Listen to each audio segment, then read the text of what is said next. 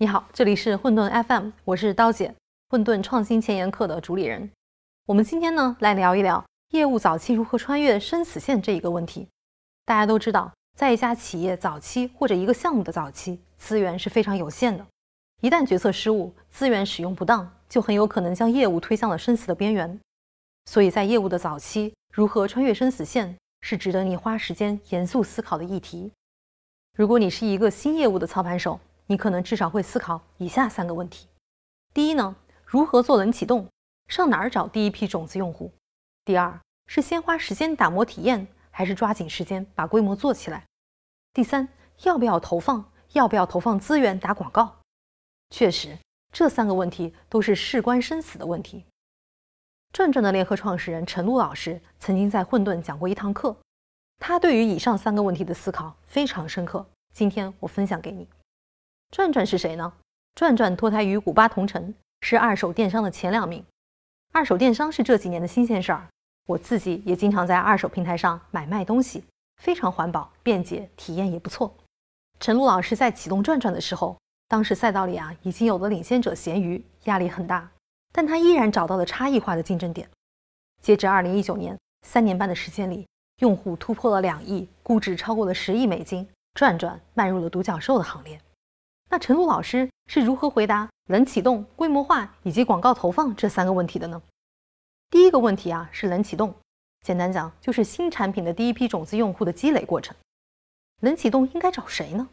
你会说要找潜在的目标用户。陈露老师说这没错，但我们往往会忽略一个关键问题，就是潜在目标用户从获客成本角度上说，不一定是成本最低的用户。以转转的冷启动为例。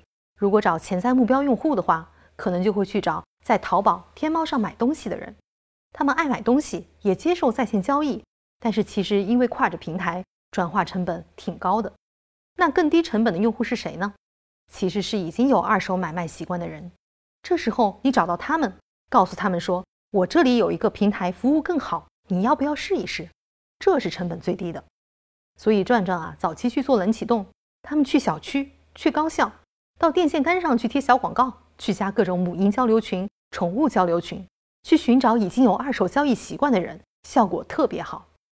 所以说呢，冷启动一个比较聪明的办法是去找已有的存量用户，而不是去转化全新的潜在用户。这个呢看似简单，但其实很多产品在一开始的时候都没有严格的分清优先级。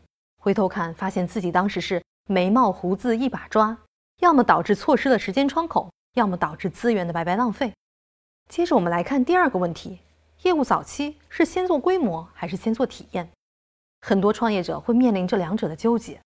确实，这两者是一对矛盾。到底是应该先抢市场份额，占据先发优势，还是应该打磨产品，做到极致的用户体验？这似乎没有一定之规，每一条路都有成功案例。陈露老师说啊，这其实跟你的业务本质密切相关。如果你的业务具有网络效应的特点，那就需要先做规模，兼顾体验。怎么说呢？网络效应大家肯定都了解，比如我们经常提到的互联网平台模式，就是典型的网络效应。简单讲，就是人越多，平台越好用，单个用户获得的好处越多，得到的价值也更大。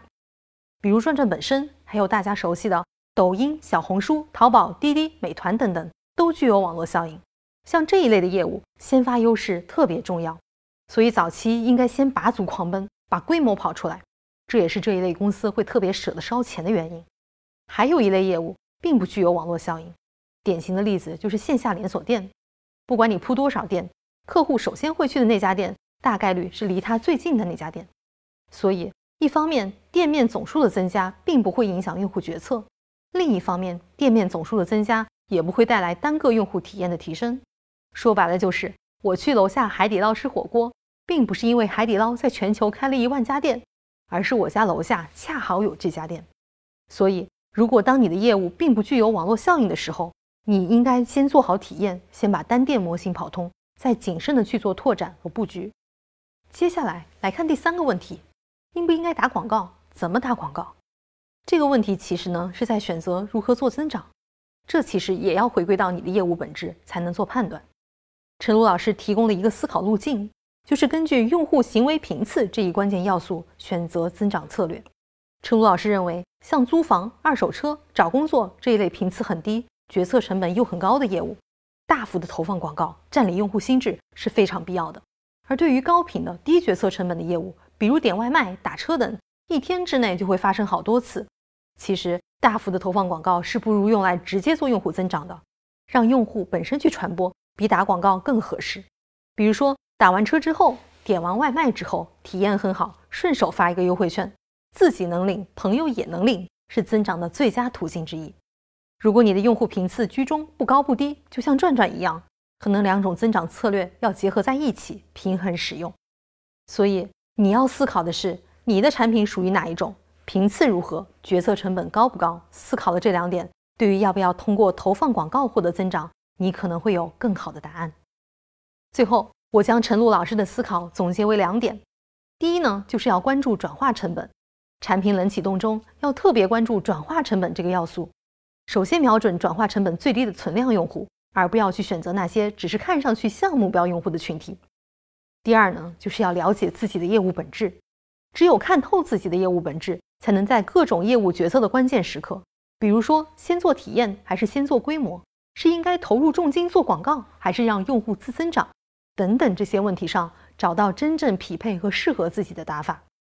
除此之外，业务发展早期还非常容易遇到如何找钱、如何找人等难题。